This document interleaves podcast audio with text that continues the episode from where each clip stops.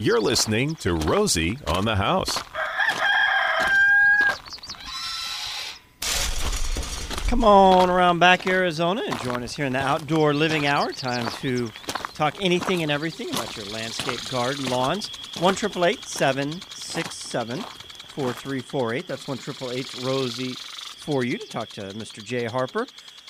Text is 411-923 during the broadcast. Or you can send an email to info at rosieonthehouse.com if you need help with plant or insect identification. Mr. Harper, Good morning. is this new? No, No? no. You had... Just usually keep it uh, cropped a little tighter. I Oh, guess. okay. what are we going to talk about this Saturday morning? It's time to. Well, you know, there's still a lot of gardening to be had out there. Of course, most people are in the Christmas mode now. They're shopping and panicking and wondering what they're going to do next for Christmas gifts and that sort of thing. But uh, You know also, what I'm panicking on? I accidentally left let um, our rice seed get rained on, and I haven't got it planted, so I'm sure it's no good anymore sitting in the sack. And we have what two weeks left? Where two do I weeks find left or what? Till Christmas? Where, Oh. where do I get ryegrass seed? Less than two late? weeks, by the way. it's like ten days, nine days. I need twelve. I need twelve to get. I don't think you. I don't think you're going to get it to germinate in 12 days. But I've, I have seen rye seed that's still available in a number of places. Okay. Rye grass seed, I should say. Um, so I don't think you'll have an issue. Uh, where did I see it the other day? I know Evergreen Turf still has some. I, I, I don't think you'll have any problem finding it. It's just it's not going to be green by Christmas. Uh, no, not unless your your Bermuda's still green. No. No. So, sorry, it probably isn't going to germinate in eight or ten days this time of year, but it will still come up. Um, if that right, you might get that ryegrass seed out. I'd throw it on anyway. I mean, what the heck? It's there. Yeah, Give it a shot, I mean, maybe. sometimes if you know, we use a lot of in the industry these days pre-germinated seeds. So you may have some pre-germinated ryegrass seed in that bag starting to pop and the problem was if you get a lot of mold or mildew or you know it gets all caked together and gets moldy in there it might not be any good but what the heck I, you might throw it on anyway but i'd still go buy some new seed probably And this is usually the time we're already putting on our first fertilizer for the season.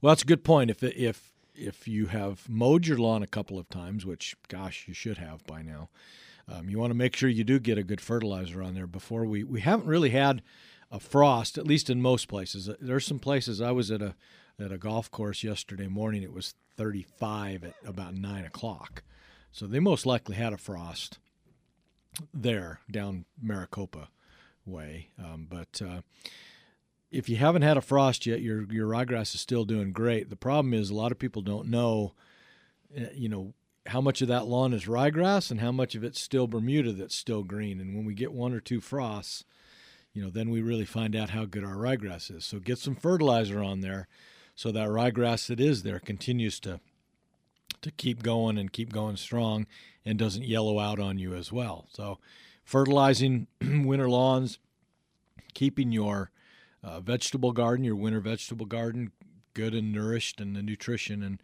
fertility up in that is a good idea. Um, if you've got poinsettias and those traditional Christmas gift plants around the house, remember they are tropical.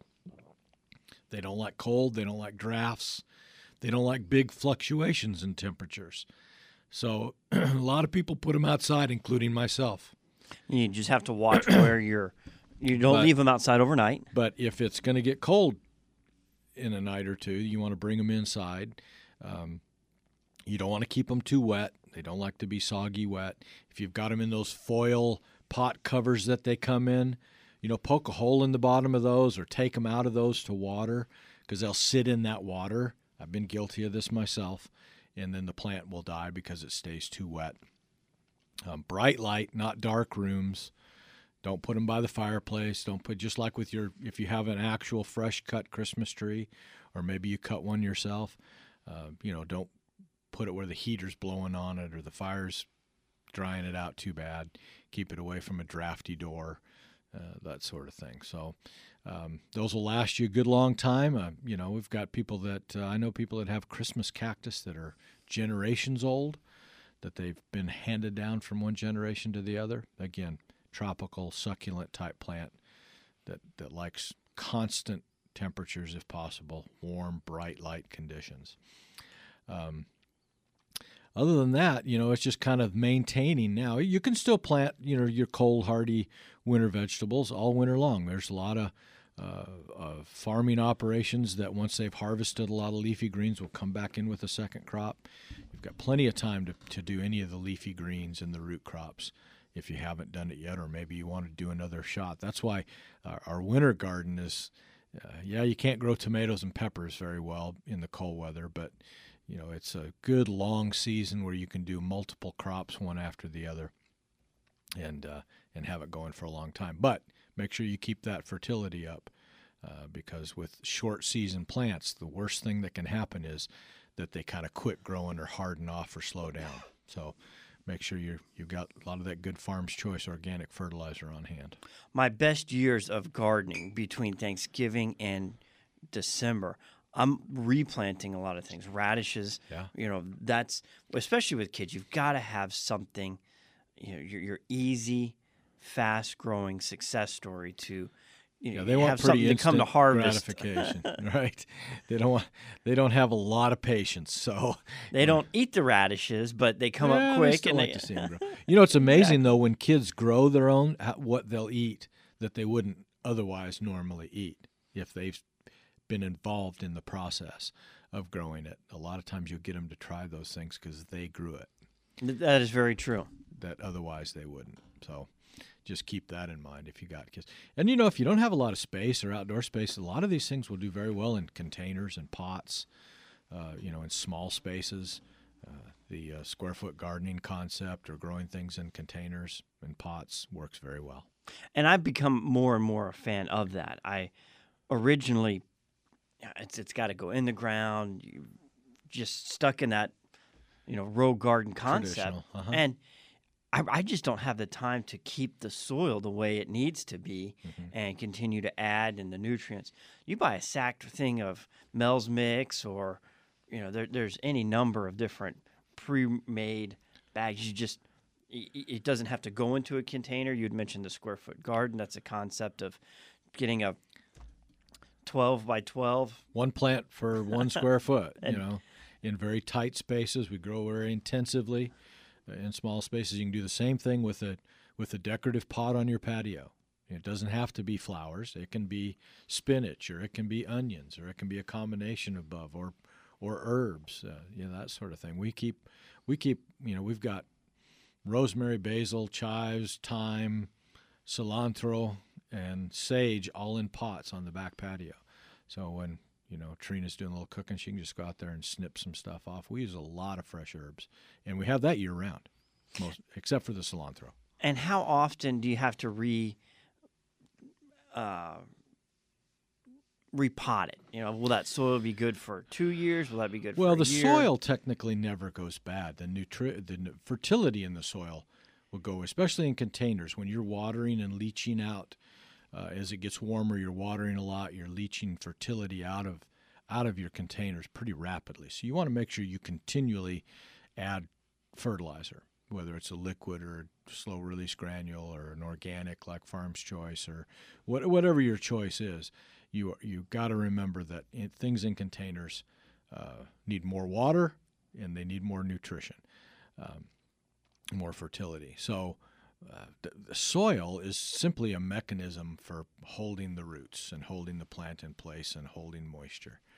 I mean, you know, you grow things hydroponically without soil at all. So technically doesn't ever go bad, um, especially a potting mix that's really soilless anyway. It's a mixture of, you know, some type of fiber like peat moss or cocoa or or something with some perlite and some sand and some stuff like that. So it, it doesn't go bad. It just loses fertility. So you have to keep replacing that. It gets dried out. You might want to get it moistened up before you plant, that sort of thing. If you'd like to join the conversation or have a plant garden question, it's 1 767 4348. That's 1 Rosie for you. Text us 411 923. Uh, we actually do have an email in here. We'll look at during the break if somebody sent in wants to know what kind of tree they're looking at. Uh, so you can send those images into info at rosieonthehouse.com if you're looking for a little help on plant or insect identification. Whatever it is you need, the Arizona homeowner about your landscape or garden. Here, Rosie on the house.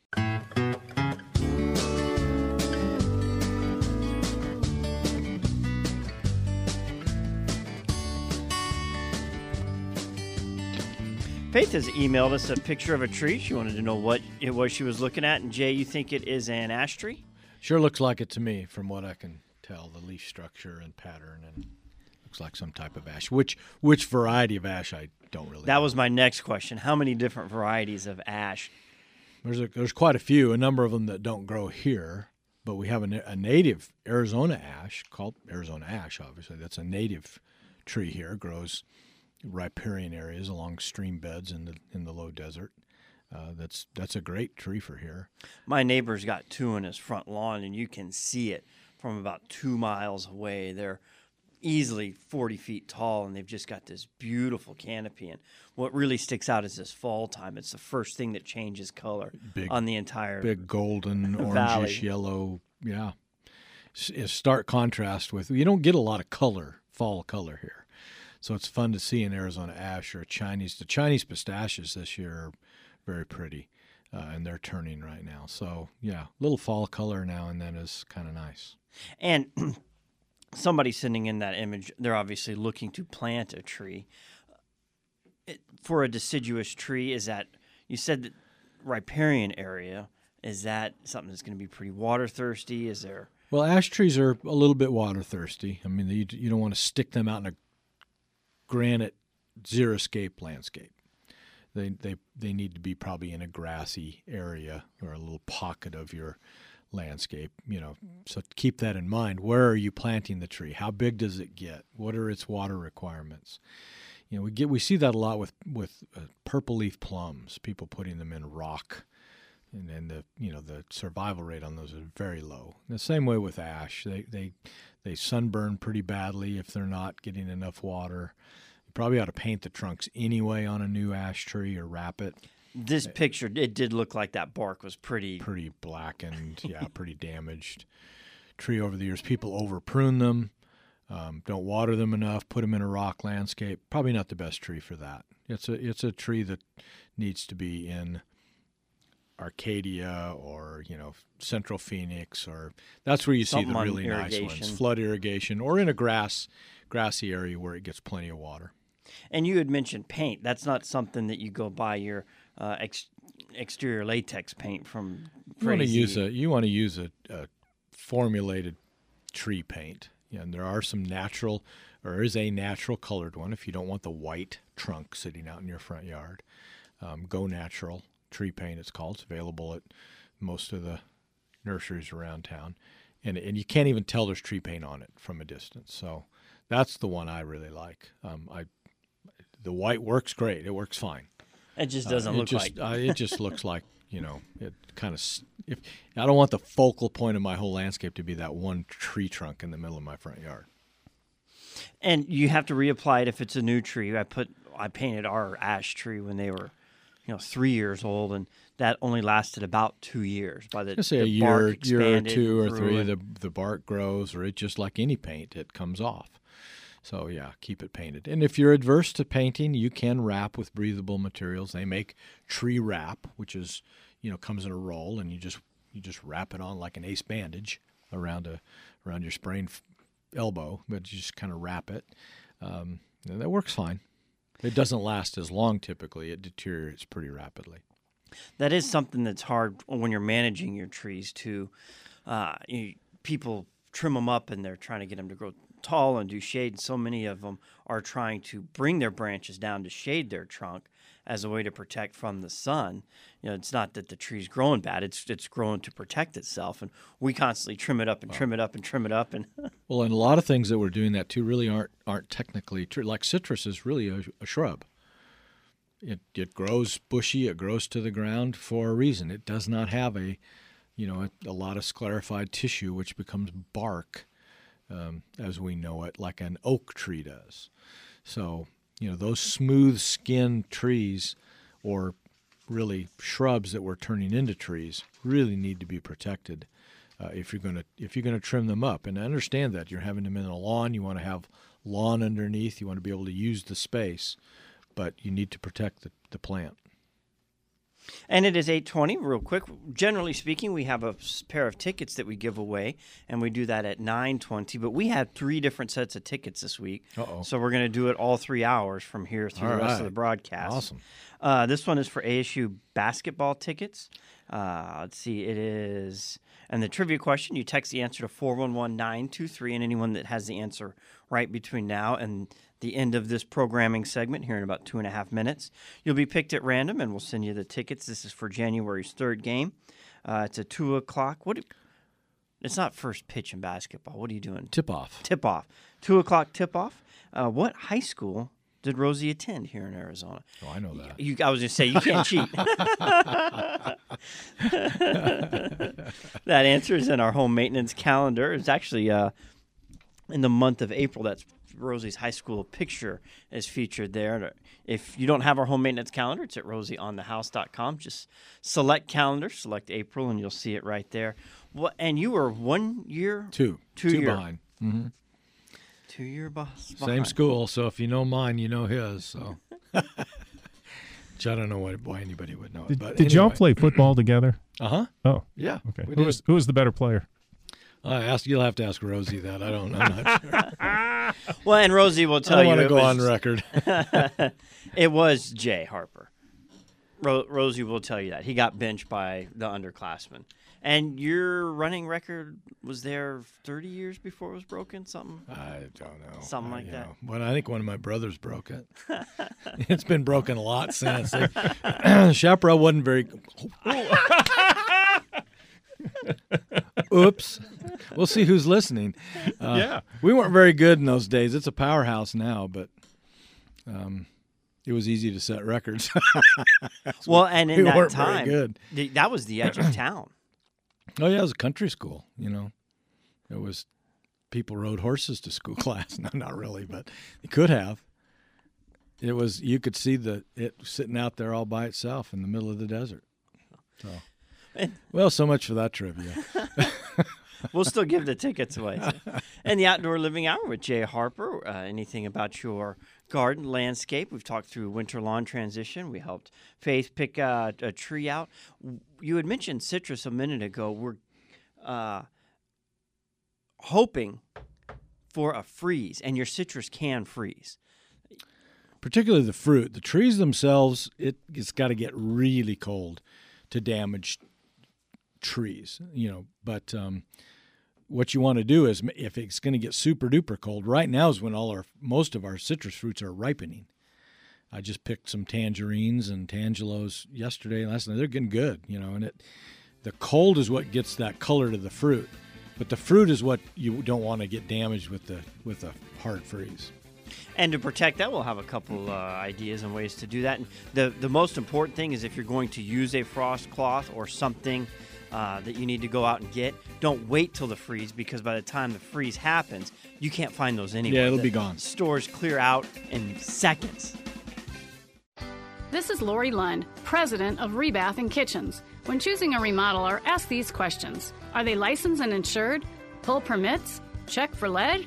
Will they be there if you have a problem? Remodeling is a big deal. Make sure you're in the right hands. Serving the Valley for 40 years, Rebath and Kitchens is a company you can trust. Visit one of our showrooms today or call us to schedule a free in home consultation. Call 480 998 8900. ROC number 270-235-290-423.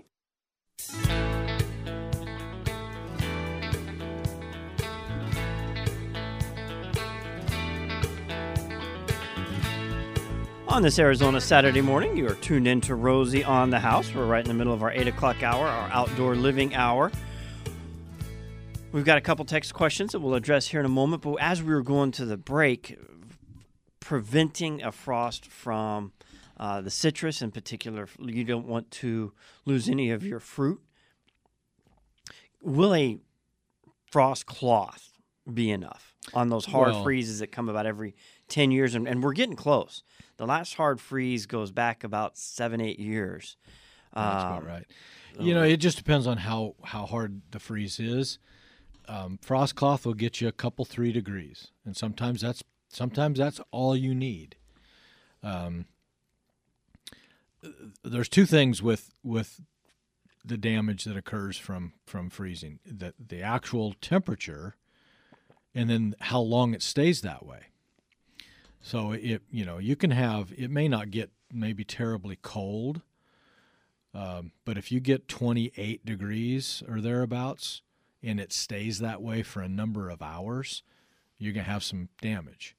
Um, but uh, we don't worry too much about superficial foliage damage. You know, bougainvilleas, lantana, those types of things with, you know, heck at 32 degrees, they're going to start, they're going to get a little burnt leaves and, and we're going to lose some leaves and some, some of maybe the, the smaller limbs and branches those are very fast growing plants. In fact, sometimes it's the best thing that can happen is it forces you to do what we call a revegetative pruning. You have to actually go out and, and trim, do a hard prune in the early spring, and those plants flush out and they're beautiful, and we're not just constantly shearing and and and that's a whole nother subject about pruning we won't get into necessarily, but we don't worry about that, and we don't worry about really uh, foliage damage even on citrus. It's the fruit and the main trunk. So when we start getting below 28 degrees with a lot of our subtropical plants, citrus included, that's when we start seeing damage occur to the plant itself. And what you don't want to have happen is have you know the main structure, the main branches and limbs and the trunks start freezing. That's that's when you get it. Even the even if the fruit freezes, I mean the plant will survive, but you've lost your fruit.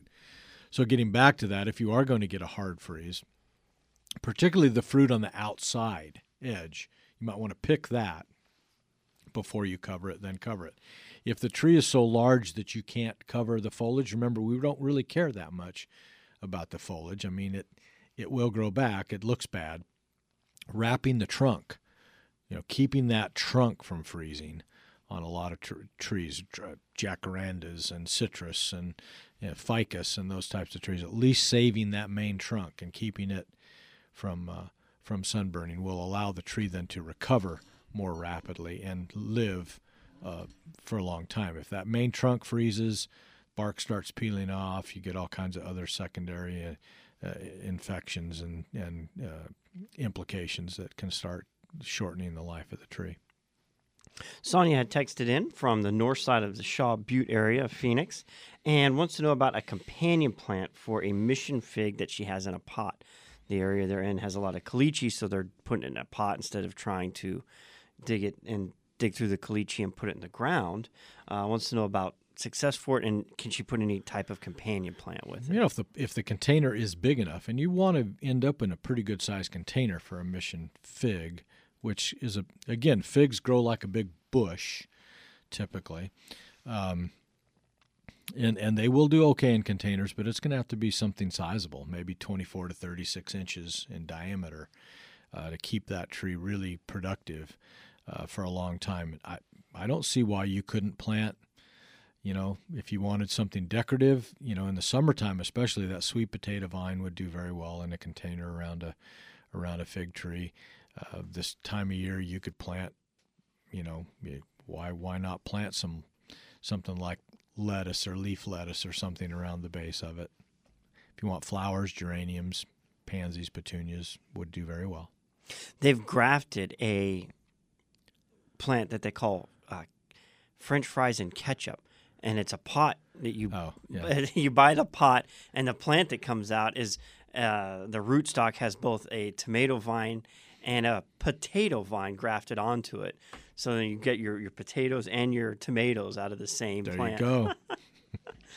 That's companion planting. right That- there. yeah, that's the ultimate companion planting where they're grafted using the potato as the rootstock and the and the tomato as the uh, as the above ground plant. Yeah, I'd be interested to see how that works. Of course, you'd have to then pull the plant out to to uh, harvest the potatoes. So you better pick your tomatoes first, then harvest your potatoes.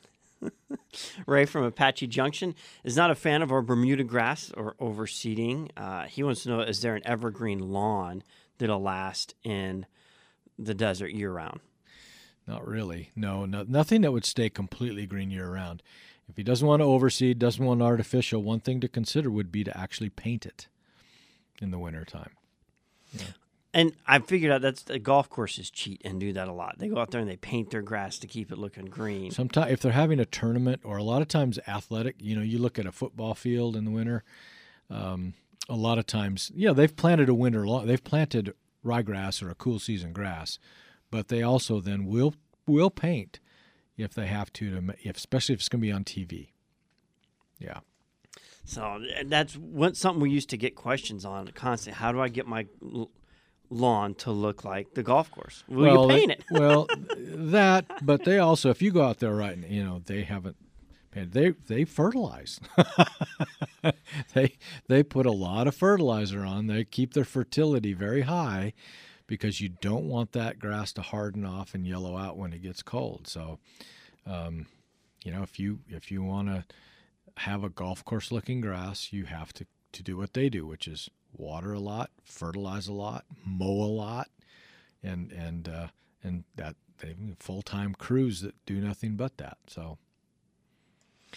Let's get to Frank. We've got an interesting text question that has come in uh, as well about a Palo Verde tree that's gotten eaten by a horse, and they want to know the chance of survival. Uh, I would say just probably time to do some tree planting, but you can send text to 411 923. Or if you'd like to talk to Jay, it's 1 767 4348. That's 1 Rosie for you. We'll bring Frank and Tucson into the conversation. Welcome, sir. Hello. Yes, sir. Yes. Hey, uh, I hope I get a good positive answer here. I've got a commemorative tree uh, for my wife uh, that's been planted about three years. It's a it's a heritage oak tree, mm-hmm. and it's a sad story in as much it was a gorgeous tree doing very well in the ground, maybe four years. Uh, probably the age of the tree when we bought it, uh, as she passed, was oh, a 10 year, maybe a 15 year old tree. Somehow, some way, it did not get water every leaf turned brown in the summer. We caught it in time, we think, or I think. And they said that if they water it and they put Thrive in there and kind of watch it, it did rebound to some extent, and about half of the leaves came back green. Okay. Now, cyclically, that's into the fall and winter. I want to know if everything is going to be okay. I, I know there's no way of knowing it, but is it going to make it uh, as a commemorative tree? Well, you know, it's a live oak, so it's not going to lose its leaves for the winter. Um, and, Okay. and it'll stay green through the winter months. If you're getting, you won't see a lot of new growth now until it warms up this spring. Oh, so okay, not till the spring. That's what I kind of. So you're going going to have to wait till till March or April to really get an idea of what has come, what is coming back, what's still alive or not. But sounds like you're you're probably okay. and do all the same things you would if it would look normal. Water it the same way, fertilize it the same way. It's the slow days are shorter, uh, so there's like you said, not a lot of growth. It's once we start getting the warm, you'll start seeing shoots. And you you always talk about the the thumbnail test.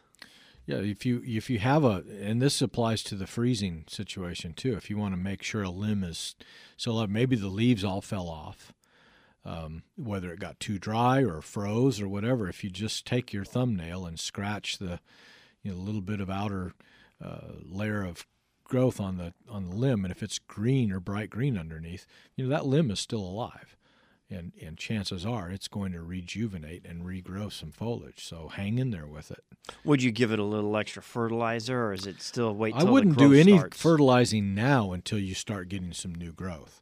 Fertilizing trees this time of year with the soil temperature being really cool and and there's just not much going on with the plant. It, you, Kind of a waste of fertilizer. well, kind of not that it wouldn't, you know, maybe sit in the soil and be uh, available when the plant did need it, but uh, we want to fertilize when things are really growing or just prior to it.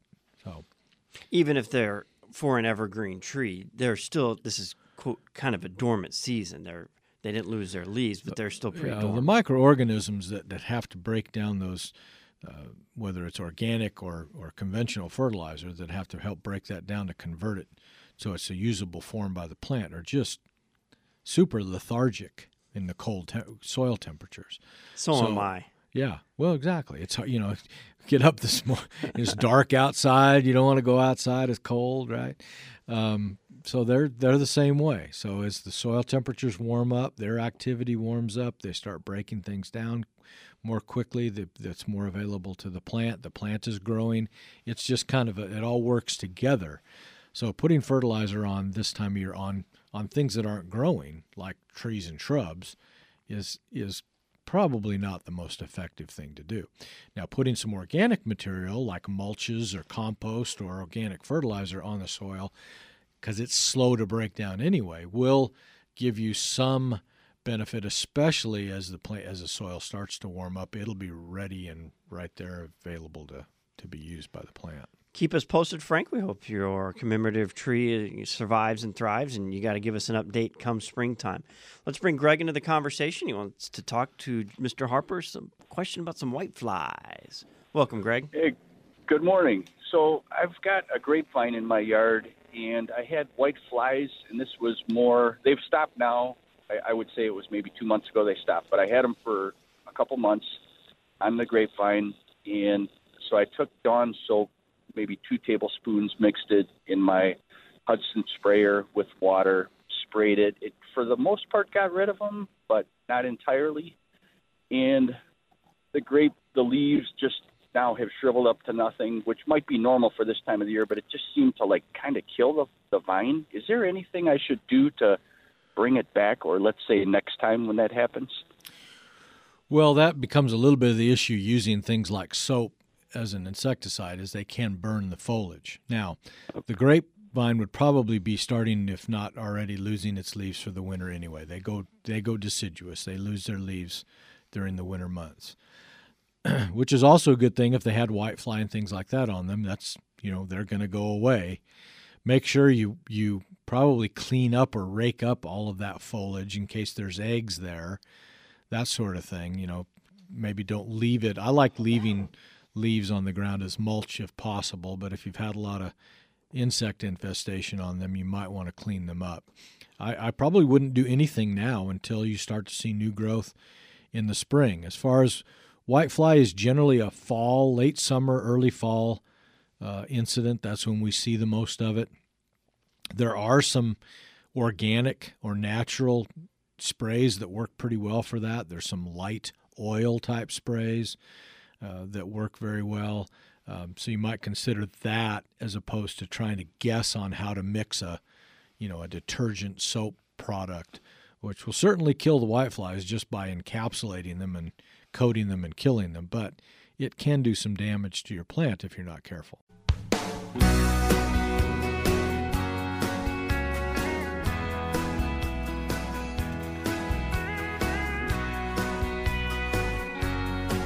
On this Saturday morning, we'll jump back on the texts that have come in, get through these listeners' questions. You can text to 411 923 or join the conversation at 1 767 4348. This person uh, in particular, their horse ate the bark off of their Palo Verde tree. Says, has never done that before, but oh well, uh, any chance this tree will survive? I don't have any experience with horses eating Palo Verdes, but I will tell you if your goat eats the bark off your ash, Toast. the ash tree will die. yeah. And so does the goat. And, yeah. And- And, you have And not because of anything you it have goat roast that night for goat pot roast, right? Um, well, it depends on how much of the bark it ate, you know, and how. You know, anytime bark gets removed from from any tree, it's not a good thing. Um, that's why the sunburning. When we're talking about wrapping trunks, if that sunburn, if that bark gets sunburned and comes off and exposes, you know, the the next layer of tissue, um, you know, the tree basically, it's like putting a tourniquet around your arm. You start cutting off the circulation to your the rest to the extremities of your arm. Same way with a with a tree.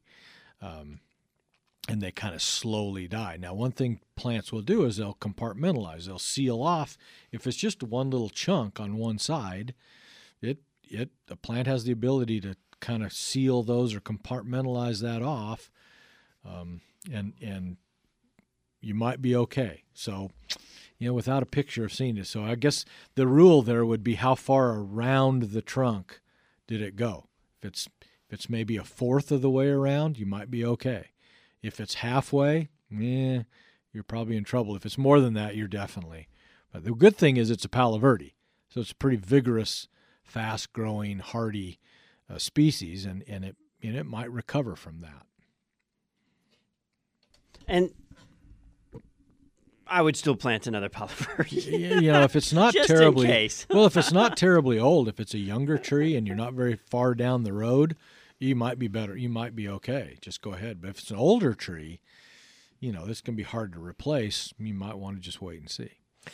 Stan texted in and wants to know about what type of fertilizer should he put on his rye lawn. At the beginning of the hour, we talked about you know, if you planted Fertilizing winter lawns, yeah, you want to make sure you're feeding them about once a month or so, depending on what you use. So on the organic side, of course, we would recommend the Farm's Choice, you know, organic uh, fertilizer. We have a pellet uh, product that works great on winter lawns.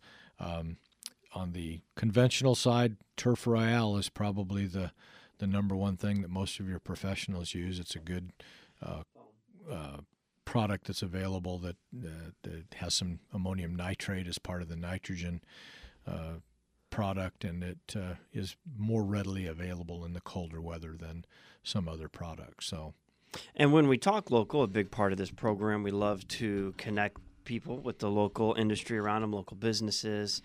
Uh, organics are a big part of uh, garden talk. Uh, Twenty years ago, organic was never mentioned. It's just it is Well, what you it were is. a weird, you were a weirdo 20 years ago if you were talking about organics. Like, oh wow, There, there's nothing more organic than the farm's choice. no, there's not. No, there's not. It's it's what we do. It's all we do. You can go on our website and find out where our products are available. Pretty much valley statewide, even, um, and uh, in a number of different forms. And this is all. And you've got liquid now. We have a liquid that we're selling on? commercially. Okay. We don't really have a liquid for uh, any for in small quantities yet, but it commercially starting to be used. Uh, we're, we're getting there, but uh, yeah, these products are all you know, obviously the Hickman families in the egg business. If you have eggs, you got to have chickens. If you have chickens, you got to feed them. If you feed them, you end up with chicken manure and lots of it. So we take the chicken manure products and and uh, chicken manure and make various products out of it, um, from pathogen-free, food-safe, pasteurized, heat-treated products for our organic leafy greens uh, customers in Yuma and across the state to uh, pelletized golf course turf quality products for for lawn and garden use, uh, to just unscreened bulk materials that a lot of farms will use for pre-plant or for orchards or or uh, farmers that want organic but don't need uh, the pasteurized, food-safe uh, protocols. The last text question we'll get to here. Shane and Mesa wants to know about how to get the paint off of his citrus tree trunk. I think what I would tell him is just get the natural paint and paint over the, the white instead of trying to. Yeah, you probably do more off. damage than good trying to trying to get it off. Sometimes it'll start flaking off if it's been on there a long time, and you can just take a, a you know, kind of a don't take a wire brush, but a kind of a stiffer type brush and and knock off what's flaking off. But you're right. If you don't want the white, just paint over the white with the Go Natural. Next hour is the open line hour. If you've got a question about your home, castle, or cabin, you can call in at 1 767 4348. That's 1 Rosie for you. We're also going to bring in uh, our local realtor. We were talking last week just about all the different uh, articles and stories and headlines going on about the real estate. We've got a lot of visitors in from out of town. I can't tell you how many of those visitors are going to end up being local residents, but you meet people a lot. And what, what brought you to Phoenix? Well, and even our 7 o'clock hour guest, Yeah. Rock and It was snowing in I was in Detroit when I got here. It was 70 degrees. Boom. we'll talk about the real estate market and take your calls here at Rosie on the House.